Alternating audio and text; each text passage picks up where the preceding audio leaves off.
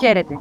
Καλώς ήρθατε στο 24ο επεισόδιο της σειράς podcast Narratives Ιστορίε Ψυχοθεραπείας.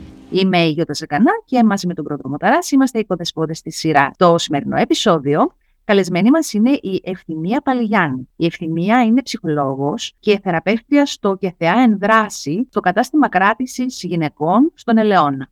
Ευθυμία, καλώς ήρθατε. Καλώς σας βρήκα. Καλημέρα. Καλώς τη, καλώς τη. Χαιρόμαστε πολύ που σε έχουμε μαζί μας. Χαιρόμαστε που έτσι κάπως θα μας μεταφέρεις εμπειρία και περιπτώσεις από ένα πολύ ενδιαφέροντα χώρο και που κάπως είναι αρκετά δύσκολος ε, στην πρόσβαση στους υπολείπους, ότι κάπως δεν έχουμε οι υπόλοιποι μόνο ακούμε κάπως απ' έξω ή φανταζόμαστε στοιχεία. Εμένα με ενδιαφέρει και προσωπικά όπως σου έλεγα και στο πριν ξεκινήσουμε ε, επειδή έχει τύχει να εργαστώ για δύο χρόνια σε ένα παρόμοιο χώρο. Βέβαια, εσύ έχεις μεγαλύτερη εμπειρία και θα μας μεταφέρεις έτσι κάποια στοιχεία. Να πούμε ότι για λόγους προστασίας ε, ε, δεδομένων και περιορισμών σε σχέση με τα πλαίσια, δεν θα πούμε μία ιστορία συγκεκριμένου ατόμου. Κάπως θα συνοψίσουμε πολλά στοιχεία από τις ιστορίες των ε, κρατουμένων σε ένα φανταστικό πρόσωπο το οποίο θα το ονομάσουμε η κρατούμενη Α.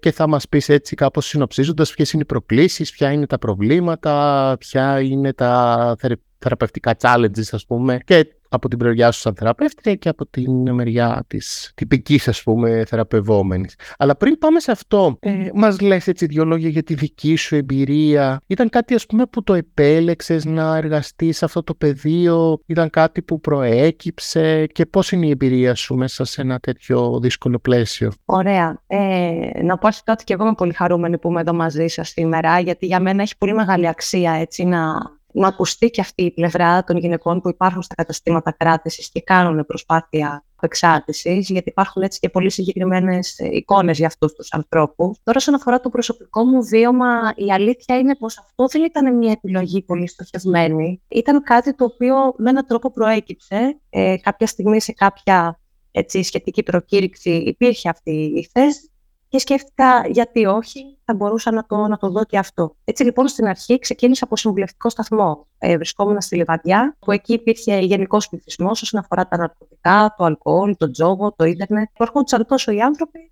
όσο και το στριπτικό δίκτυο, οι οικογένειες, οι σύντροφοι, τα αδέλφια. Εκεί λοιπόν, ξεκινώντας, ε, και λίγο αργότερα ήρθε η πρόταση για την εσωτερική μετακίνηση στις ε, φυλακές της Στίβας, που εκεί ήταν η, μια τεράστια πρόκληση για εμένα. Θυμάμαι έτσι πολύ αγαπημένους μου ανθρώπους, οι οποίοι ήταν πολύ ανήσυχοι, αγωνιούσαν για το πώς θα είναι αυτό για μένα, το πόσο βαρύ μπορεί να είναι συναισθηματικά ή επικίνδυνο. Αλλά κάπως εγώ είχα πεισμώσει και είπα ότι, οκ, αυτό είναι μια τεράστια ευκαιρία για μένα και για να βοηθήσω μέσα από το δικό μου έργο ε, και ένα άλλον ειδικό πληθυσμό. Και έτσι το δέχτηκα. Εννοείται πως ήμουν πολύ αγχωμένη, πολύ ανήσυχη, φοβόμουν σε, αυτή, σε αυτές τις ε, πρώτες μέρες ε, και πραγματικά ήταν μια δύσκολη πρώτη μεταβατική περίοδος για μένα ώστε και εγώ να γνωρίσω το πλαίσιο και τους ανθρώπους ε, και το αντίστροφο. Ναι, εγώ σκέφτομαι ότι το πρώτο πράγμα που λένε, δηλαδή μου το λέγαν, ε, μου το έλεγαν και εμένα πολύ όταν είχα πρώτο ε, ξεκινήσει εκεί στον αυλώνα ήμουν εγώ, ότι θα σε πιάσουν, ε, πώς το λένε, όμοιρο, ε, θα σου κάνουν κάτι κακό, φαντάζομαι στερεοτυπικά και για μια γυναίκα μπορεί να ήταν ακόμα πιο κάπως μεγαλύτερη αγωνία από τον περίγυρο. Ε, ήταν μεγάλη αγωνία. Η αλήθεια είναι ότι δεν υπήρχαν τέτοιου είδους ε, φόβοι ή δεν, δεν είχε ακουστεί κάτι τέτοιο. Αλλά πιο πολύ ήταν. Ε, δηλαδή, μπαίνοντας σε αυτό το πλαίσιο και γνωρίζοντας ανθρώπους, γυναίκες, γιατί μόνο γυναίκες είναι, ε, οι οποίες ήταν για πάρα πολλά χρόνια κρατούμενες και πάρα πολλά χρόνια μέσα στην παρανομία και στη πιάτσα σε εισαγωγικά στα ναρκωτικά, ε, ο τρόπος που με αντιμετώπιζαν ως μια νέα κοπέλα που έμπαινε για πρώτη φορά μέσα στην ομάδα τους ε, ήταν σχεδόν οριακά αρκετά υποτιμητικός. Ήταν πολύ δύσκολο να μπορέσουν να με εμπιστευτούν και να πούν ότι «ΟΚ, εδώ πέρα έχει έρθει ένας άνθρωπος να μας βοηθήσει». Αυτό ήταν πάρα πολύ δύσκολο. Και, και η ηλικία μου έπαιξε μεγάλο παράγοντα, καθώς είμαι έτσι αρκετά νέα. Ναι. Μια, μια πρόκληση που υπάρχει, που όντως εγώ έχω στο μυαλό μου, είναι ότι ε, εσύ είσαι από τους απ' έξω. Δηλαδή ότι δεν είσαι μία από εμάς. Και ότι ναι. ό,τι και να μας λες έχεις το προνόμιο το ότι θα γυρίσεις το βράδυ στο σπιτάκι σου.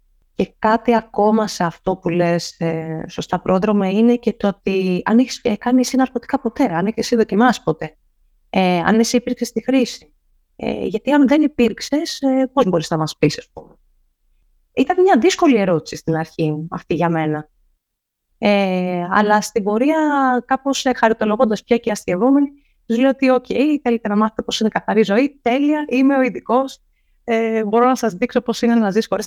Ναι, ναι, ναι, ναι. Εντάξει, υπάρχει το. Ε, ε, εγώ νομίζω ότι υπάρχει πάρα πολύ το κομμάτι της ε, σύγκρισης. Ε, ότι, ναι, ξέρω εγώ, εσύ είσαι προνομιούχα, είσαι, δεν έχεις μπλέξει, ε, δεν είσαι στη φυλακή. Φαντάζονται ότι για να είχες και κάποια μόρφωση, ότι με κάποιο τρόπο είσαι και ανώτερου κοινωνικο-οικονομικού επίπεδου. Σου λέει εντάξει, πώς θα κατανοήσεις εσύ το, αυτό, το κοριτσάκι, ας πούμε, που μπαίνει μέσα να μας πει. Αυτό που χρειάστηκε λοιπόν είναι να κάνεις κάποιες γέφυρες. Ότι δεν είπες ε, είμαι μία από εσάς, αλλά είπες ε, έχω κι εγώ κάτι να προσφέρω. Mm-hmm. Εκείνες πώς κάνουν γέφυρα μαζί σου, Δηλαδή, ε, με, με ποια κομμάτια σου συνδέθηκαν; Οκ, okay. ε, ε, ενδιαφέρουσα ερώτηση αυτή. Μου πήρε πολύ χρόνο αυτό η αλήθεια είναι. Γιατί όταν μπήκα στην ομάδα υπήρχε ήδη αποχώρηση ενός άλλου, μιας άλλης συναδέλφου. Ε, οπότε είχαν να διαχειριστούν μία απώλεια ενός πολύ αγαπημένου θεραπευτή, που τους είχε βοηθήσει πάρα πολύ ε, η συγκεκριμένη γυναίκα, και να διαχειριστούν το ότι μπαίνει ένας νέος άνθρωπος. Κάπως ίσως το βίωσαν και σαν μας την πήρε. Μας την πήρε και ήρθε ένας άνθρωπος ο οποίος, οκ, okay, και, και δεν τον ξέρουμε. Αυτό χρειάστηκε πολύ υπομονή από τη δικιά μου την, την πλευρά και πολύ επιμονή και προσπάθησα έτσι να μπω με, με όσο μεγαλύτερη ασφάλεια για εκείνες γίνεται. Δηλαδή, στην αρχή ήμουν αρκετά παρατηρητής. Ε, ήθελα απλά να εξοικειωθούμε με το βίωμα το ότι ξέρεις, σε αυτή την ομάδα υπάρχουν οι θεραπευτές και υπάρχει και μια νέα θεραπεύτρια. Σίγουρα συνδέθηκαν καλύτερα μαζί μου οι άνθρωποι οι οποίοι ήταν νεότεροι σε ηλικία. Όσο νεότεροι ήταν, τόσο ευκολότερο ήταν. Όσο μεγαλύτερη ήταν, τόσο το πράγμα δυσκόλευε. Το χιούμορ σίγουρα βοήθησε σε αυτό και κάπως επειδή η φυλακή είναι ένα έτσι κλειστό σύστημα και ε, όλα μεταδίδονται δια του λόγου με ταχύτητα φωτός, ε, μια καλή εμπειρία από μια κρατούμενη που μπορεί να είχαμε κάνει μια συνάντηση, κάπως να με είχε δει και να έχει κάτι να πει για μένα, ε, σίγουρα βοήθησε στο να διαδοθεί αυτό και, και στα υπόλοιπα contexts. Ναι, το φύλο σου πιστεύεις ότι παίζει ρόλο; Ναι, παίζει ρόλο και έτσι κάπως δυστυχώς ή ευτυχώς στην ομάδα αυτή τη στιγμή των θεραπευτών είμαστε μόνο γυναίκες. Έχει πολύ νόημα να ήταν ένας άντρας. Mm. Ε, δεν υπάρχει κάποιος κανόνας. Όχι, όχι. Είναι απλά τυχαίο. Όχι, είναι τυχαία διαθεσιμότητα. Ναι. Ακριβώς. Παίζει πολύ μεγάλο ρόλο γιατί πολλές φορές μπαίνουν έτσι και σε αυτό που εμείς οι ψυχολόγοι και οι ψυχοθεραπευτές λέμε ότι έτσι, μπορεί να θυμούνται κάποια πράγματα που μπορεί να ταιριάζουν με τη μαμά τους, ε, με τα αδέρφια τους κτλ. Οπότε σίγουρα και αυτό παίζει ρόλο. Αλλά και η, και η ιδιοσυγκρασία του, του ίδιου του θεραπευτή. Α πούμε, εγώ είμαι μια θεραπεύτρια η οποία είναι αρκετά έτσι οριοθετημένη. Είναι πολύ σημαντικό για μένα τα πράγματα να γίνονται έτσι όπως τα συμφωνούμε κτλ. Έχει και αυτό πολύ μεγάλη αξία. Ναι, ωραία, ωραία. Ε, δεν ξέρω, Γιώτα, θέλεις να ρωτήσεις κάτι πάνω στο κομμάτι αυτό πριν προχωρήσουμε στο κομμάτι της κρατούμενης. Εγώ θεωρώ ότι είναι εντυπωσιακό αφενός το, το να πάρει κάποιος μια απόφαση όπως πήρε η ευθυμία την απόφαση να μπει σε αυτό και νομίζω ότι θέλει, ε, θέλει τόλμη να, να αποφασίσεις να ασχοληθείς με αυτό το κομμάτι το οποίο είναι και ιδιαίτερο και δύσκολο και θέλω να πω απλά μπράβο πριν ξεκινήσουμε τη, τη, την αφήγηση της ιστορίας. Πραγματικά μπράβο και επειδή η, η Φωτεινή Λομπίλα, φαντάζομαι την ξέρεις, είναι φίλη της, της εκπομπής μας και πάντα μας στηρίζει και πάντα μας βοηθάει και συνδράμει σε ό,τι τη ζητάμε. Ε, να πω ένα μεγάλο ευχαριστώ και να πω ότι αυτές οι γυναίκες, τέτοιες γυναίκες δηλαδή όπως εσείς, ε, είστε η απόδειξη ότι, ξέρεις, είστε στο πεδίο δράσης και όσο κάποιες θεωρητικά μιλούν για το γυάλινο ταβάνι, εσείς σπάτε το ταβάνι και σπάτε τα όρια και προχωράτε και είστε σε ένα πεδίο δράσης και βοηθάτε και μας κάνετε όλους και όλες περήφανες. Αυτό. Ευχαριστώ, ευχαριστώ πολύ Γιώτα για τα έτσι, καλά σου λόγια, αλλά ναι, αυτό είναι το ζήτημα, ότι οι άνθρωποι δεν είναι αυτό το οποίο λέγεται έτσι πολύ ότι είναι καμένα χαρτιά. Άλλωστε, αν, αν πίστευα κάτι τέτοιο, ε, δεν θα ήμουν σήμερα εδώ και δεν θα δούλευα ε, σε αυτό το χώρο. Πιστεύω βαθιά ότι οι άνθρωποι αλλάζουν και υπάρχουν και άνθρωποι που το, που το αποδεικνύουν καθημερινά αυτό. Ναι, ναι. Ε, και, και η Φωτεινή από ένα παρόμοιο πρόγραμμα ωφελήθηκε. Ακριβώς, ακριβώς. Και κάπως τώρα είναι εκεί που είναι και την καμαρώνουμε. Ωραία. Πάμε να πούμε λοιπόν ε, για αυτή την, ε, κρατούμενη, κρατούμενη Α. Η κρατούμενη Α λοιπόν πώς, πώς μπαίνει μέσα στη φυλακή; Συνήθως τι, τι είναι αυτό που την έχει φέρει την πόρτα ενός καταστήματος κράτησης; Είναι εγκλήματα που έχουν να κάνουν με χρήση, είναι άλλα πράγματα; Τι την φέρνει στην πόρτα σας; Καταρχάς στην πόρτα της φυλακής και μετά στη δική σας ναι. πόρτα. Ακριβώς. Ωραία. Κάπως, ε, κάπως το συζητούσαμε και πριν και έτσι θέλω να το αναφέρω πάλι. Το, έτσι, το φαινόμενο της περιστρεφόμενης ε, πόρτας, το ότι οι γυναίκες, ε, μιας και μιλάμε για το συγκεκριμένο πληθυσμό, ε, δεν μπαίνουν μόνο μία φορά στη φυλακή. Μπορούν να μπουν, να μπουν παραπάνω από μία. Ε, μπορεί το σύνολο των ετών ε, που έχουν περάσει στη φυλακή μέσα στη ζωή τους να είναι 10 χρόνια, 15 χρόνια. Ε, και εφόσον μιλάμε για ανθρώπους που ε, έχουν έτσι ε, ζήτημα με την εξάρτηση των ε, ναρκωτικών, ε, τα, οι κατηγορίες τους σχετίζονται και γύρω από αυτό. Εμπόριο, κλοπές, ληστείες, ε, διακίνηση, ε, οτιδήποτε έχει να κάνει ε, με τα ναρκωτικά. Αφενός για να εξασφαλίσουν την προσωπική τους χρήση και αφετέρου για να κερδίσουν χρήματα και να πάλι να εξασφαλίσουν την προσωπική τους χρήση. Είναι, είναι κάπως ένας ε, φαύλος κύκλος. Οπότε κάπως έτσι μπαίνουν στη φυλακή, ε, συνήθως με στερετικά, καθώς σταματάνε τις ε, τις ναρκωτικές ουσίες, τα ναρκωτικά. Οπότε αυτό σημαίνει ότι δεν μπορούν να έχουν πολλούς πόνους και, και, και δύσκολα έτσι, σωματικά συμπτώματα. Οπότε κάπως αυτή είναι η αρχή. Οπότε η, η κρατούμενη ας πούμε εδώ που έχουμε στο μυαλό μας μπαίνει με στερητικά. Ε, σε, σε τι ηλικία έτσι κατά μέσο όρο θα έλεγες ότι μπαίνει. Εντάξει, υπάρχει ένα τεράστιο φάσμα, αλλά αυτό που ε, έτσι πρωτομπαίνει. έχω δει που πρωτομπαίνει, μπορεί να πρωτομπεί στα ανήλικα. Μπορεί να πρωτομπεί δηλαδή γύρω στα 16, 17. Αυτή να είναι η πρώτη εμπειρία κράτησης αυτό κάπως μας το αφηγούνται, αλλά κάπως οι άνθρωποι που ε, υποστηρίζουμε εμείς και παίρνουν ας πούμε, την απόφαση ε, να χτυπήσουν έτσι την πόρτα του ΚΕΘΕΑ, είναι κάπου εκεί ανάμεσα στα 30 με 40. Ναι. Τι φαίνεται να είναι το, το ηλικιακό φάσμα που κάποιος λέει ότι «ΟΚ, μάλλον ήρθε η ώρα να ζητήσω βοήθεια». Ναι, ναι. Με τι συναισθήματα μπαίνει αυτή η κρατούμενη καταρχάς μέσα; Ε...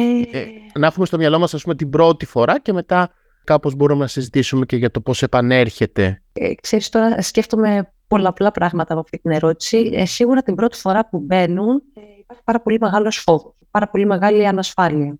Και πάλι όμως αυτό έχει και μία δεύτερη ανάγνωση. Γιατί αν κάποιος μπει ε, υπό την επίρρεια, ε, δεν ξέρω και αν μπορεί, αν είναι σε θέση ας πούμε, να τα νιώσει όλα αυτά. Κάπως αυτό που περιγράφουν και οι ίδιοι άνθρωποι πολλές φορές είναι ότι ε, εγώ ήμουν παγωμένη. Εγώ ήμουν δίπλα στο θάνατο. Δεν με ενδιέφερε. Ε, η ζωή έτσι κι αλλιώς έξω πολλές φορές μπορεί να είναι κατακαιρματισμένη. Αυτό δεν ισχύει φυσικά για όλες, γιατί τα προφίλ είναι πολύ διαφορετικά. Ε, και μιας και δεν έχουμε και συγκεκριμένη εμπειρία, μιλάμε για, μια, για ένα σύνολο ας πούμε, εμπειριών. Ε, μπορεί όμως να είναι και γυναίκες, χρήστριε, οι οποίες ε, έχουν έρθει, ας πούμε, ε, από το σπίτι τους. Δηλαδή, έμεναν σε ένα σπίτι. Έμεναν σε ένα περιβάλλον το οποίο ήταν κάπως με κάποιες ε, βασικές ανάγκες. Τώρα, αν αυτή η εμπειρία κάπως προχωρήσει και γίνει και δεύτερη και τρίτη και περαιτέρω σύλληψη, πολλές φορές αυτό το οποίο αναφέρουν και οι ίδιες είναι ότι, οκ, είναι ένα οικείο βίωμα, εκεί γνωρίζονται όλοι με όλους. Μάλιστα, είναι και κάπως. Έχει ένα κύρος, ας πούμε, για τη φυλακή. Το να μπαίνει κανείς και να έχει κάνει πολλές φυλακές. Το ότι, α, επέστρεψε η τάδε. Και αυτό mm. κάπως το μόνο πλαίσιο ε, νομίζω ότι μπορεί κάποιος να ενισχυθεί μεταξύ των κρατουμένων ότι Α, μπράβο, ε, ξαναμπήκε. Ναι. Ε, αυτό, αυτό. Οπότε εξαρτάται πολύ από την περίπτωση, από το πόσες φορές έχει μπει, από όλα αυτά. Ναι. Το περισσότερες φορές ε, επαναφορά πιστεύεις ότι επηρεάζει το πότε θα ζητήσει τελικά βοήθεια ε, σε σχέση με τη χρήση; Δηλαδή, λιγότερες φορές επαναφορά σε κατάστημα κράτησης μπορεί να είναι επιβαρυντικός ή βοηθητικός παράγοντας; Κάπως έτσι η εμπειρία αυτό που έχει δείξει είναι ότι οι γυναίκες οι οποίες μπαίνουν και ξαναμπαίνουν και ξαναμπαίνουν και ξαναμπαίνουν, ενώ μπορούν να ζητούν βοήθεια, ενώ μπορεί ένα κομμάτι τους και ένα μέρος τους πραγματικά να τη χρειάζεται, είναι πολύ πιο δύσκολο να δεσμευτούν. Είναι πολύ δυσκολότερο ε, πραγματικά να, να τηρήσουν αυτή τους την απόφαση ότι okay, εγώ με τα ναρκωτικά θα σταματήσω. Άρα, όταν κάποιος μπει πρώτη φορά και είναι το σοκ της πρώτης κράτησης, ίσως και να έχει μεγαλύτερα ποσοστά, ας πούμε, αυτό να πάει καλά. Αυτό κάπως βλέπουμε κι εμείς. Ότι οι πρώτες προσπάθειες, οι πρώτες εμπειρίες ε, είναι έτσι πολύ σημαντικές.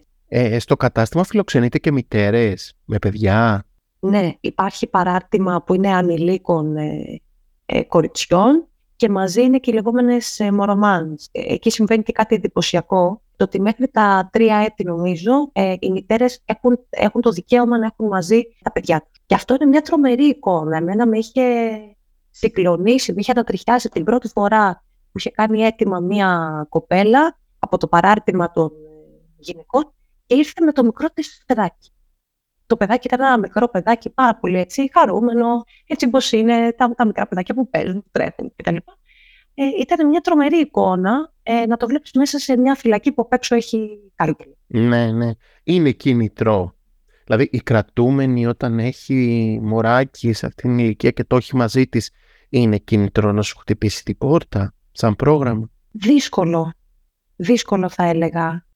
Νομίζω ότι μεγαλύτερο κίνητρο, που αν και αυτό είναι έτσι κάπως ε, ρίσκι, ας πούμε, κάπως επικίνδυνο, ε, είναι όταν τα παιδιά κάπως μεγαλώνουν και μπορεί να υπάρχει και μια υποψία ότι ας πούμε χάνουν τη σχέση ε, με τα παιδιά τους ή τα παιδιά τους μπορεί να έχουν ξεκινήσει κάπως να φλερτάρουν με τα ναρκωτικά.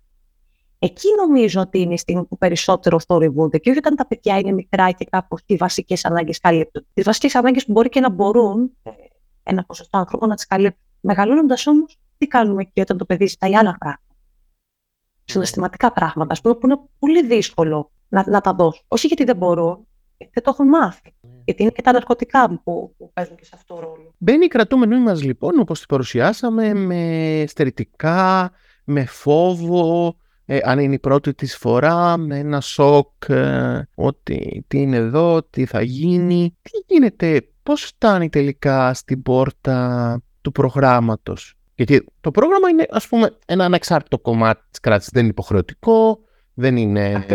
Πώς φτάνεις στην πόρτα σας, με τι συναισθήματα, με, σε τι κατάσταση, ε, κάπως με τι αιτήματα από εσάς. Ο τρόπος που γίνεται η πρώτη έτσι, επαφή, ε, φυσικά έχεις δίκιο σε αυτό που λες ότι το πρόγραμμα δεν είναι υποχρεωτικό, έτσι, είναι καθαρά προσωπική επιλογή, ε, χωρίς να είναι υποχρεωτική το να κάνει κάποιος θεραπεία απεξάρτηση. Αυτό φυσικά έχει κάποια προνόμια ε, τα, λεγό, τα λεγόμενα μεροκάματα στη εισαγωγικά. Θέλω να πω ότι υπάρχει εκεί και μια ανταμοιβή από τη φυλακή, που μειώνεται ο χρόνος κράτησής τους, προκειμένου να δοθεί και ένα επιπλέον κίνητρο. Αυτό δεν ισχύει φυσικά μόνο για το, για το πρόγραμμα το δικό μας, αλλά ισχύει και για άλλα πράγματα τα οποία μπορούν να συμβαίνουν στη φυλακή, μιας και είναι έτσι ένα σύστημα το οποίο είναι αυτοδιαχειριζόμενο. Εμείς έχουμε φυσικά μια επικοινωνία ε, με τις υπηρεσίες της φυλακής, οπότε κάπως έχουμε μια εικόνα του πόσες γυναίκες μπορούν να φτάνουν ας πούμε, αυτό το μήνα, το οποίο να έχουν προβλήματα. Έχουμε μια εικόνα και γίνεται έτσι και μια τακτική ενημέρωση από πλευράς μας ότι ξέρετε κάτι. Εδώ υπάρχει ένα πρόγραμμα. Αν θέλετε να ζητήσετε βοήθεια, μπορείτε να το κάνετε. Κάνε λοιπόν το αίτημα στη γραμματεία της φυλακής και εκεί αναλαμβάνουμε εμείς, ε, αφού το φτάσει στα χέρια μας, να την καλέσουμε για το πρώτο ατομικό ραντεβού. Εκεί μπορεί να δούμε διάφορα πράγματα. Φυσικά μπορούμε να δούμε ανθρώπους, όπως είπα, που να βγάζουν συντηρητικά ε, λόγω της κρίσης. Μπορούμε να δούμε ανθρώπους οι οποίοι είναι πάρα πολύ καταπονημένοι ε, σωματικά, ε, ψυχολογικά, ακόμα και, και ο τρόπος και η ένδυσή τους. Ε, δηλαδή έτσι υποδηλώνουν το πόσο δύσκολα ε, μπορούν να έχουν ε, περάσει έξω. Τώρα τα αιτήματα μπορεί και να διαφέρουν. Υπάρχουν γυναίκες οι οποίες έχω δει, οι οποίες είναι πολύ αποφασισμένες και με ένα μαγικό τρόπο έρχονται στο πρώτο ατομικό ραντεβού και σου λέει κάτι. Εγώ το έχω πάρει απόφαση. Εγώ θα σταματήσω τα ναρκωτικά. Και αυτό έχουμε δει και περιπτώσεις που μπορεί αυτή η δήλωση πραγματικά να την έχει τηρήσει και να έχει προχωρήσει ε, έτσι στα στάδια του προγράμματος και να προσπαθεί πάρα πολύ για να παλέψει έτσι με τους προσωπικούς της ε, δαίμονες. Ε, από την άλλη, υπάρχει και η άλλη πλευρά φυσικά, που επειδή το πρόγραμμα, ε, όπως είπες, είναι κάπως ένα ξεχωριστό χώρο σε σχέση με τη φυλακή, έχει κάποιες παροχές. Είναι πολύ σημαντικό οι άνθρωποι όταν κάνουν θεραπεία να έχουν ένα βιωτικό επίπεδο το οποίο καλύπτει βασικές ανάγκες, όπως ε, καθαριότητα, η σωστή θερμοκρασία, το φαγητό, τα χρώματα. Οπότε και αυτό μπορεί να αποτελεί ένα πρώτο κίνητρο. Το ότι, OK, θα χτυπήσω την πόρτα του και θεά, γιατί υπάρχει μια ευθύνη μέσα στη φυλακή, έτσι. Ότι θα πάω εκεί, ας πούμε, κάπως για να ξεφύγω.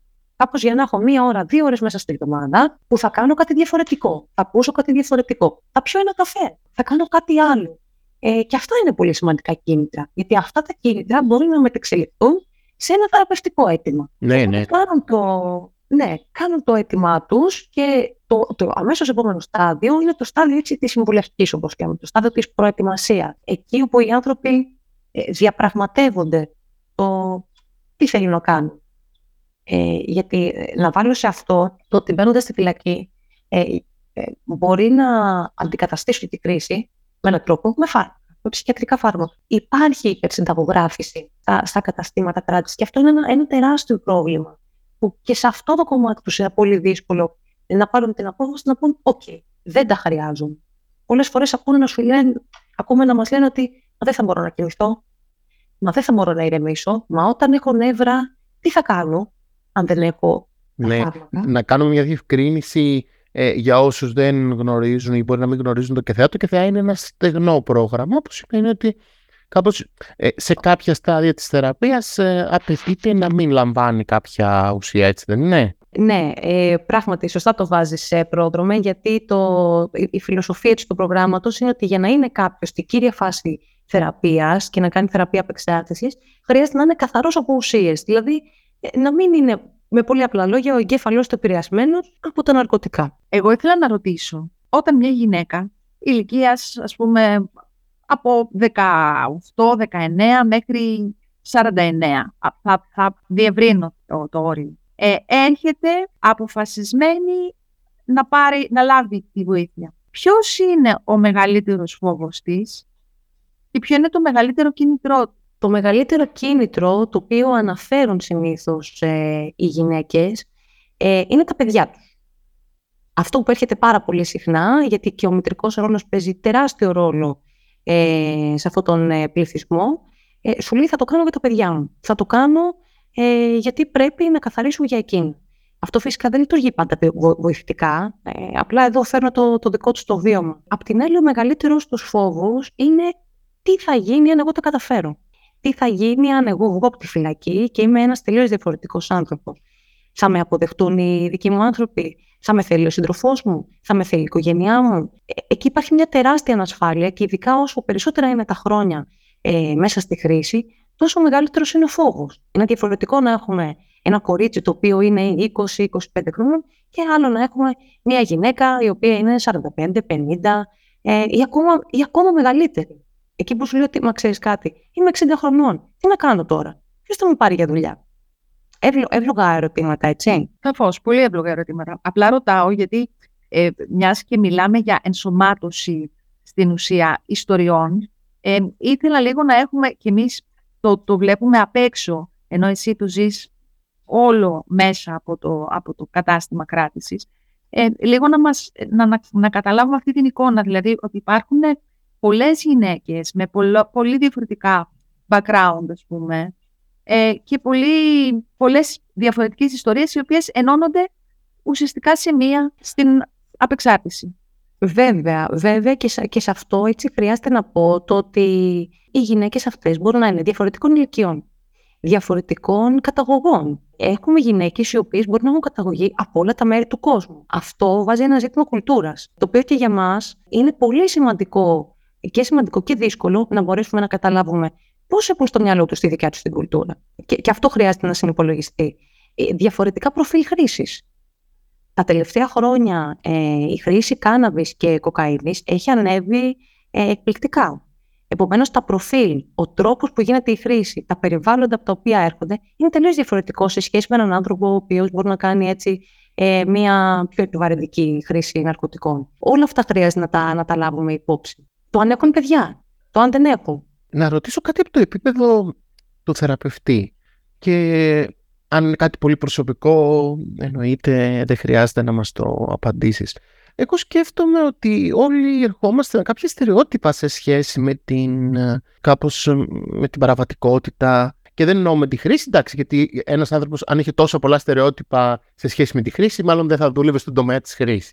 Αλλά ερχόμαστε, ρε παιδί μου, με κάποια στερεότυπα σε σχέση και κάποια έτσι, έτσι φορεμένα συναισθήματα σε σχέση με την παραβατικότητα, κάποια έτσι ίσως πιο σοβαρά, κάποιες πιο σοβαρές ας πούμε μορφές παραβατικότητας. Πώς πιστεύεις ότι αυτό έρχεται σαν μια πρόκληση στο θεραπευτή; Δηλαδή αν ο θεραπευτής έχει να κάνει με μια γυναίκα η οποία έχει κάνει πιο σοβαρά, πιο σοβαρές παραβάσεις ας πούμε του νόμου έχει κάνει κάποια απόπειρα ανθρωποκτονίας, ας πούμε. Έχει κάνει. Δεν είναι ότι, οκ, Όχι ότι αυτό είναι πιο light, αλλά εντάξει, κάπως ότι αν έχει κάνει κάποιες μικροκλοπές που ξέρω εγώ είχαν σχέσεις σε σχέση με τη χρήση, μπορεί να είναι κάτι διαφορετικό στο πώς ας πούμε έχουμε μεγαλώσει να αντιλαμβανόμαστε τους ανθρώπους και πώς όταν ένας άνθρωπος έχει κάνει κάτι, ένα πιο σοβαρό παράπτωμα που έχει να κάνει και με την υγεία ή τη ζωή άλλων ανθρώπων, ε, το θεωρούμε κοινωνικά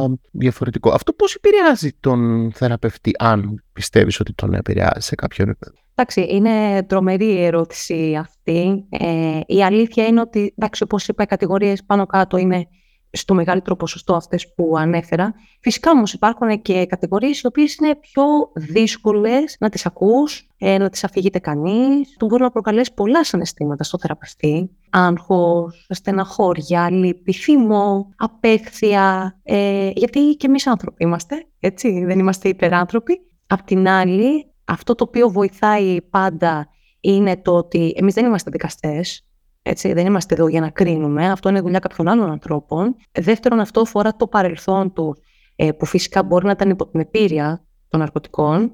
Και αυτό παίζει πολύ μεγάλο ρόλο. Από την άλλη, επειδή αυτό μπορεί να φέρει πολύ μεγάλη αναστάτωση σε ένα θεραπευτή. Έτσι. Ε, με μικρή, με μεγάλη εμπειρία, με διαφορετικό background. Είναι και αυτό που πες στα προσωπικά στερεότυπα και προκαταλήψεις και, και αγκυλώσει που έχει ο καθένας, ας πούμε. Και αυτό είναι και πολύ OK. Χρειάζεται πάρα πολύ θεραπεία από την πλευρά μας, γιατί και εμείς κάνουμε ψυχοθεραπεία, και πάρα πολύ εποπτεία.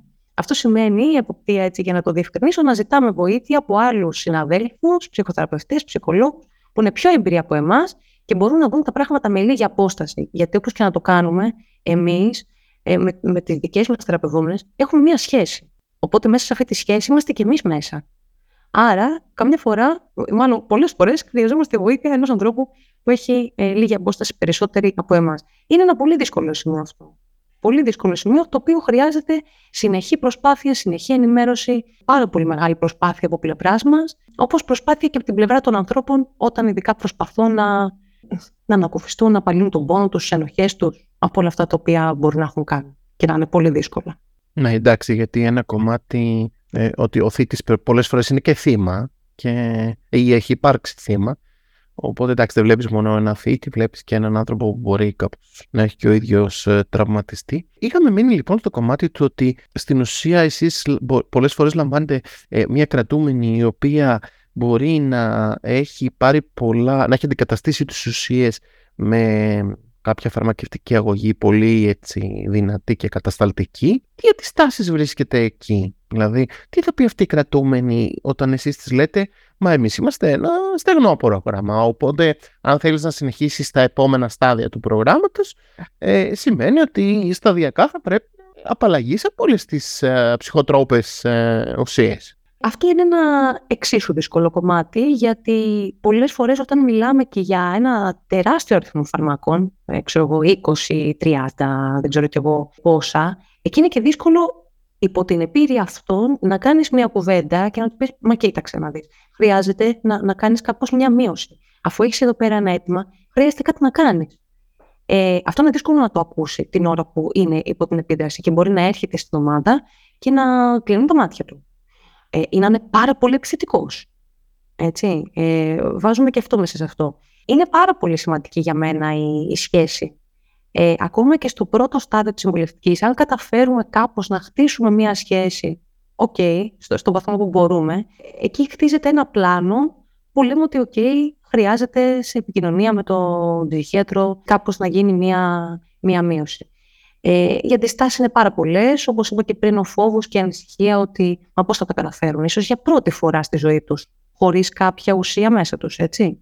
Ε, αυτό έχει τεράστια ανασφάλεια, τεράστιο φόβο. Ότι εγώ πώς θα τα καταφέρω αν εγώ θυμώσω, αν εγώ βγω εκτός αυτού, αν μάθω ένα νέο απ' έξω το οποίο είναι δύσκολο, τι θα γίνει; Εκεί χρειάζεται πάρα πολύ υπομονή από πλευρά μας και πάρα πολύ στήριξη. Ναι, εγώ σκέφτομαι ότι πρέπει να φτιάξεις μια μηχανική, μάλλον να καταστρέψεις μια μηχανική, η οποία ε, ε, έτσι το έχω εγώ στο μυαλό μου, ότι είναι μια μηχανική που λέει Νιώθω θλίψη. Παίρνω φάρμακο, φεύγει θλίψη. Η ουσία. Νιώθω πλήξη παίρνω φάρμακο και εσύ να τους λες όχι, όχι, αυτή τη μηχανική δεν θα την χρησιμοποιείς πια που είναι μια πολύ κατεστημένη μηχανική νομίζω, δεν στο λέω εγώ. Οκ.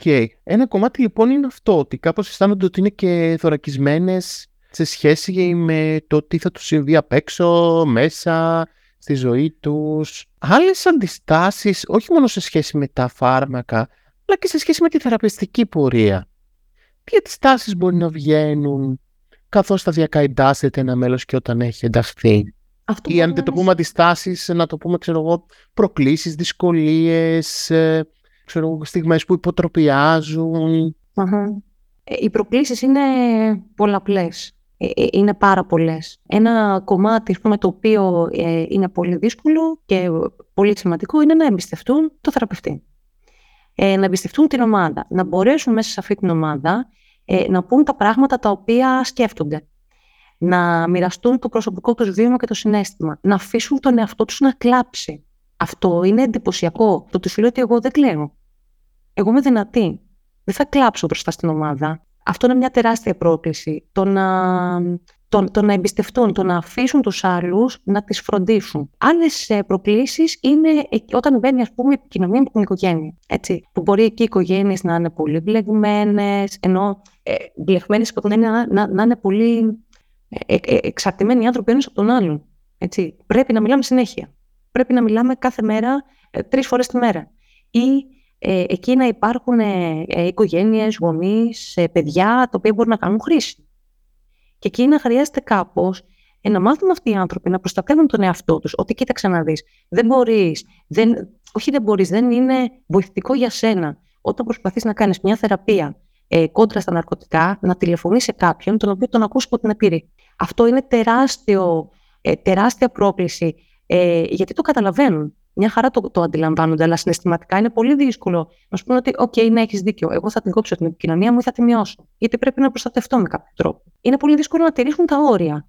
Και σε απλά πράγματα το ότι εδώ πέρα, κοίταξε να δεις, για να λειτουργεί η ομάδα, χρειάζεται να υπάρχουν κάποιες συμφωνίες, κάποιοι κανόνες. Χρειάζεται να μάθουν να, να συντονίζονται, να επικοινωνούν, να συνεργάζονται. Δεν μπορεί λοιπόν ο καθένας να κάνει αυτό το οποίο έτσι του έρχεται κατευθείαν στο μυαλό παρορμητικά, έτσι όπως ε, γίνεται συνήθως. Και αυτό είναι τεράστια πρόκληση. Ή να πούν τη γνώμη τους στην ομάδα. Ότι κοίταξε να δεις, ε, πρόδρομο για παράδειγμα, αυτό το οποίο συνέβη με στεροχώρησε, με ενόχλησε, με θύμωσε και δεν θα ήθελα πούμε, να ξανασυμβεί είναι πάρα πολύ δύσκολο. Οι προκλήσεις είναι λοιπόν σε επίπεδο ομάδας, σε επίπεδο ε, με το θεραπευτή, σε επίπεδο με τον έξω κόσμο, με το δικό τους υποστηρικτικό δίκτυο, είναι, είναι παντού. Να ρωτήσω, σε σχέση με τις προκλήσεις που αναφέρονται στην ομάδα, εδώ έχουμε ε, κάποιες κρατούμενες οι οποίες δεν θα φύγουν από την ομάδα και θα πάνε σπίτι τους, ούτε έρχονται από το σπίτι τους. Τι θέλω να πω, ότι ε, μια δυναμική που έχει συμβεί εντός του καταστήματος κράτησης. Ένας τσακωμός, μια συμμαχία, μια αντιπάθεια, ε, μια κλίκα διαφορετική που ανήκει το ένα μέλος ή που ανήκει το άλλο. Κάτι που μπορεί να μεταφερθεί από την ομάδα ε, στο σύστημα και από το σύστημα στην ομάδα. Κάπως αυτό ε, ε, δεν ξέρω, το έχεις παρατηρήσει να συμβαίνει; Δηλαδή, τι θέλω να πω με λίγα λόγια, ότι μπορεί σήμερα να έρθει σε μια ομάδα ή μια κρατούμενη να συζητήσει κάτι στην ομάδα με την άλλη που θα την ταράξει, αυτό να γυρίσει πίσω στο κατάστημα κράτησης όπου διαμένουν και να γίνει ένας καυγάς ή ανάποδα να ανήκουν σε διαφορετικές κλίκες, σε διαφορετικές ομάδες, ε, να έχουν διαφορετικές παρέες και αυτό να φέρει ένταση μέσα στο θεραπευτικό σύστημα. Αυτή έτσι κάπως την, πολύ στενή επικοινωνία μεταξύ αυτών των κοινωνιών και συστημάτων. Ε, πώς τη διαχειρίζεστε και τι προκλήσεις φέρνει; Πολύ σημαντικό αυτό, ε, γιατί να βάλω σε αυτό και να εξηγήσω και κάποια ε, πράγματα. Ε, όταν κάποιος τελειώνει τη φάση της συμβουλευτικής και της προετοιμασίας και μπαίνει στην κύρια θεραπευτική φάση, εκεί το, το πολύ καλό το οποίο έχει συμβεί είναι ότι υπάρχει ξενώνας. Τι σημαίνει αυτό, Ότι οι άνθρωποι οι οποίοι κάνουν θεραπεία, είναι στην κύρια φάση θεραπείας, μένουν μαζί. Άρα είναι σε έναν διαφορετικό χώρο από τις υπόλοιπες κρατούμενες, με στόχο να έχουν μία ασφάλεια, ένα επίπεδο ε, ζωής, ε, αλλά και να μένουν μαζί με άλλους ανθρώπους που έχουν τον ίδιο στόχο, καθαροί και απαλλαγμένοι από ναρκωτικά. Ε, οπότε αυτό ευτυχώς το τελευταίο περίπου εξάμενο που δημιουργήθηκε ο ξενώνας ε, έχει μειωθεί κατά πολύ. Αυτό ήταν ένα τεράστιο ζήτημα μέχρι να φτιαχτεί ο ξενώνας γιατί οι γυναίκες οι οποίες ερχόντουσαν πούμε, στο, στο ωράριο που ήμασταν κι εμείς, μέχρι ε, περίπου ας πούμε, ε, το μεσημερί απόγευμα, ήταν σε εμάς, στο δικό μας χώρο, μετά ανέβαιναν πάνω. Πάνω στα, στα κελιά εννοούμε, έτσι, στους θαλάμους τους. Εκεί μπορεί πράγματι να υπήρχαν πληροφορίες οι οποίες να, να ήταν πάρα πολύ, να ξαναστάτωναν πάρα πολύ. Έτσι. ε, μπορεί να υπήρχαν καυγάδες. Και κάτι το οποίο είναι πολύ σημαντικό για, το, για τους ανθρώπους που είναι στο πρόγραμμα είναι ε, να μην ασκούν βία. Δεν, δεν, μπορούν λοιπόν, χρειάζεται δηλαδή να μάθουν να διαχειρίζονται τις κρίσεις και τις εντάσεις με έναν διαφορετικό τρόπο. Ε, φυσικά δεν μιλάμε για περιπτώσεις που απειλείται η σωματική τους ακαιρεότητα, έτσι. Ε, εντάξει. Ε, οπότε κάπως αυτό έχει ε, μειώσει ε, την επικοινωνία μεταξύ των ε, δύο κόσμων και αυτό έχει δύο αναγνώσεις. Έτσι, από τη μία ε, έχει μία προστασία για την ομάδα ε, που είναι στην κύρια φάση θεραπείας και δεν έχει πληροφορίες από τον υπόλοιπο κόσμο της φυλακής, αλλά αντιστρόφως και η φυλακή δεν έχει πληροφορία από τα κορίτσια τα οποία κάνουν θεραπεία. Και αυτό είναι πολύ κρίμα γιατί οι γυναίκες αυτές κάνουν τρομερή προσπάθεια και είναι έτσι εντυπωσιακός ο τρόπος ε, που αλλάζουν. Ναι. Μας λες έτσι μια και για να μην μιλάμε όλο και για προβλήματα και προκλήσεις, μας λες έτσι κάπως ε, μια κρατούμενη ε, τι, τι αλλαγές παρατηρείς να κάνει πέραν του επίπεδου κάνω χρήση δεν κάνω χρήση, που είναι ας πούμε το, το αποτέλεσμα που αποζητούμε σε αυτή την περίπτωση. Αλλά πες μας έτσι κάποιες αλλαγές που έχεις εσύ ως θεραπεύτρια παρατηρείς και που τις θεωρείς κάπως κλειδιά στην uh, περαιτέρω εξέλιξή τους. Ωραία. Ένα πολύ σημαντικό κομμάτι ε, είναι το να μπορέσουν ε, να, να, να εμπιστευτούν ας πούμε, την ομάδα και το θεραπευτή. Έτσι. Αυτό είναι κάτι το οποίο γίνεται, ε, να καταφέρουν να εκφραστούν, να καταφέρουν έτσι να κλάψουν, να θυμώσουν με αγαπημένους ανθρώπους, να στεναχωρηθούν, να πούν πόσο έχουν πονέσει. Και αυτό είναι λυτρωτικό και ανακουφιστικό. Ένα άλλο κομμάτι το οποίο είναι έτσι πολύ αισιόδοξο είναι όταν πλέον θέλουν να έχουν επικοινωνία με τα παιδιά τους και καταφέρουν να τη χτίσουν. Σιγά σιγά γιατί είναι πάρα πολύ δύσκολο, ειδικά όταν μιλάμε για, για ανήλικα παιδιά, θέλει έτσι πολύ προσοχή και αυτό μπορεί να έχει πολύ ματαίωση και για εκείνες, αλλά υπάρχουν γυναίκες οι οποίες είναι πολύ επίμονες.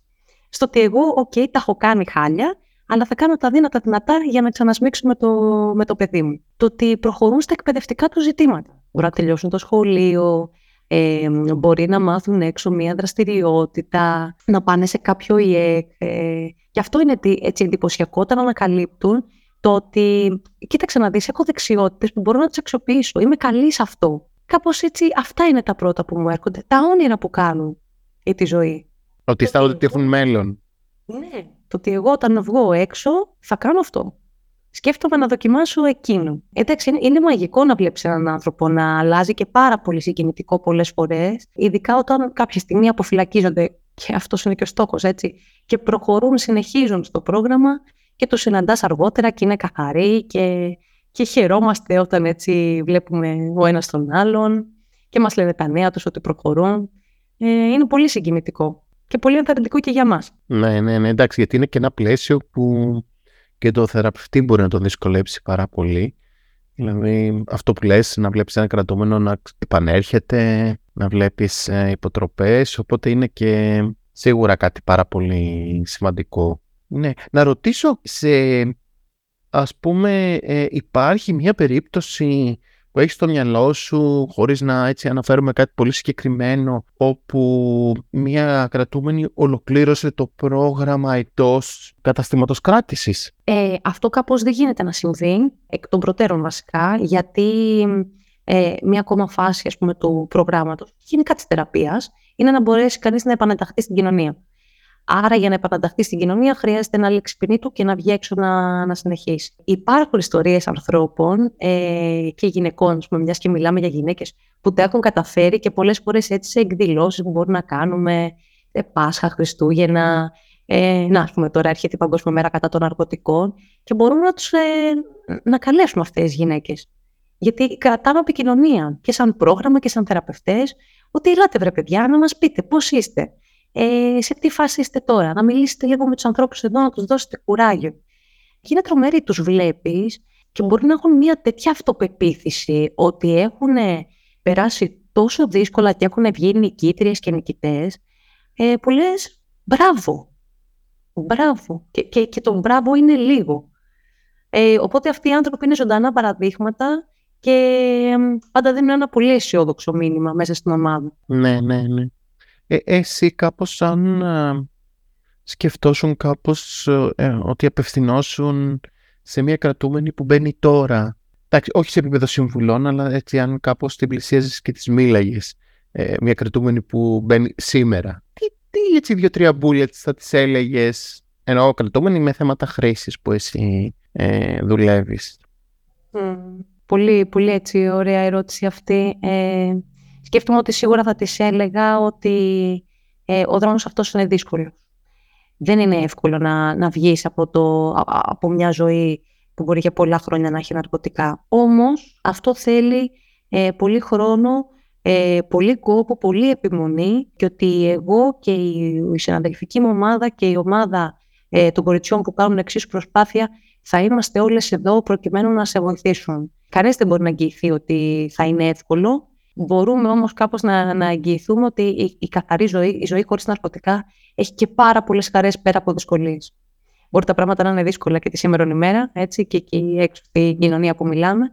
Ε, αλλά υπάρχουν κάποιες στιγμές που ο καθένας μας έτσι κρατάει για τον εαυτό του, που, ε, που είναι αυτά τα, τα μικρά διαμαντάκια. Κάπως αυτό θα έλεγα, έτσι. Θα ήθελα πολύ έτσι να, να ενθαρρύνω και να δείξω ότι εγώ θα είμαι συνοδοιπόρος σε αυτό το ταξίδι εδώ πέρα, αν θελήσει να το, να το κάνει. Ναι. Ε, εγώ θέλω να πω ότι όντως είσαι εξαιρετική συνοδοιπόρος και, και σου εύχομαι ολόψυχα ε, να πολλαπλασιαστούν αυτές οι, οι ιστορίες και να απαλύνεις τον πόνο και τις δυσκολίες όλων των γυναικών εκεί έξω που έχουν πέσει στα δίχτυα των εξαρτήσεων και δίνουν το δικό τους αγώνα.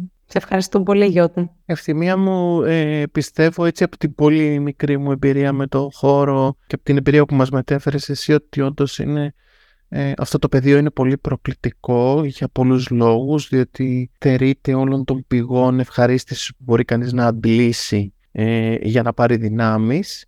Ε, μπορεί να έχει και ένα προνόμιο ότι κάπως ε, προστατεύει και από όλες τις ε, αρνητικές επιρροές αλλά νομίζω ότι εντάξει όσο πιο στερητικό είναι ένα πλαίσιο και δεν εννοώ το δικό σας πρόγραμμα αλλά το ένα κατάστημα κράτησης τόσο πιο προκλητικό είναι το έργο το δικό σας. Αλλά ε, κρατάω αυτό που είπαμε, δεν ξέρω αν το είπαμε on air ή off air, ότι κάπως μου έλεγες πόσο πολύ πιστεύεις ότι οι άνθρωποι αλλάζουν και είναι και βαθιά δικιά μας πεποίθηση.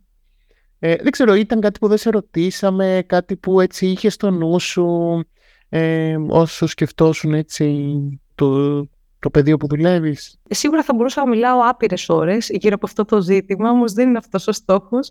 Ε, σίγουρα αυτό που, που λες και εσύ που το συζητήσαμε κάποια στιγμή ότι οι άνθρωποι αλλάζουν κάπως, αυτό θέλω να είναι το μήνυμα ε, ότι οι άνθρωποι αλλάζουν, ότι φυσικά χρειάζεται να, να, να υπάρχει έτσι, και το νομικό κομμάτι, το οποίο είναι πάρα πολύ σημαντικό. Αλλά το ζήτημα είναι πώς αυτοί οι άνθρωποι δεν θα ξαναγυρίσουν πάλι στη φυλακή και θα κερδίσουν μια ζωή με αξιοπρέπεια, με συναισθήματα, με, με αξίες ε, εκεί έξω. Αυτό, αυτό θα ήθελα να μεταφέρω και ευχαριστώ πάρα πολύ έτσι, για, για την κουβέντα που είχαμε σήμερα. Εμείς ευχαριστούμε πολύ. Συμφωνώ μαζί σου ότι και το τι τους περιμένει αφού βγουν ενώ σε κοινωνικό επίπεδο, σε υποδομής, σε υποστήριξη είναι πολύ σημαντικό. Ε, ευχαριστούμε που μας μετέφερες όλη αυτή την εμπειρία και τα συναισθήματα από το πλαίσιο και ε, κάπως την εμπειρία με τη θεραπευτική διαδικασία. Ε, σου ευχόμαστε να είναι κάπως ε, όσο πιο ομαλή και πλούσια η θεραπευτική σου πορεία. Να σε χαιρετήσουμε, να σε ευχαριστήσουμε. Ωραία, και εγώ ευχαριστώ πολύ. Ε, και καλή συνέχεια έτσι στη, στην πολύ όμορφη δουλειά που κάνετε κι εσείς και μας χαρίζετε συντροφιά ε, στις διαδρομές μας.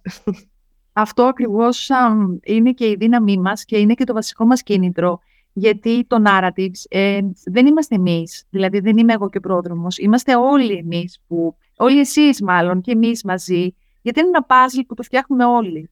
Και το κάθε mm. κομμάτι για μας είναι πολύ σημαντικό, γιατί φτιάχνει μια όμορφη εικόνα που όσο μεγαλώνει και όσο περισσότερες είναι οι ιστορίες που μοιραζόμαστε, τόσο ομορφαίνει και η εικόνα. Και επίσης, επειδή έχουμε πολλές σκέψεις, θέλουμε να, να μοιραζόμαστε τις ιστορίες και να το μεγαλώσουμε και κάπως να το, να το, να το πάμε σε μεγαλύτερο πλαίσιο όλο αυτό.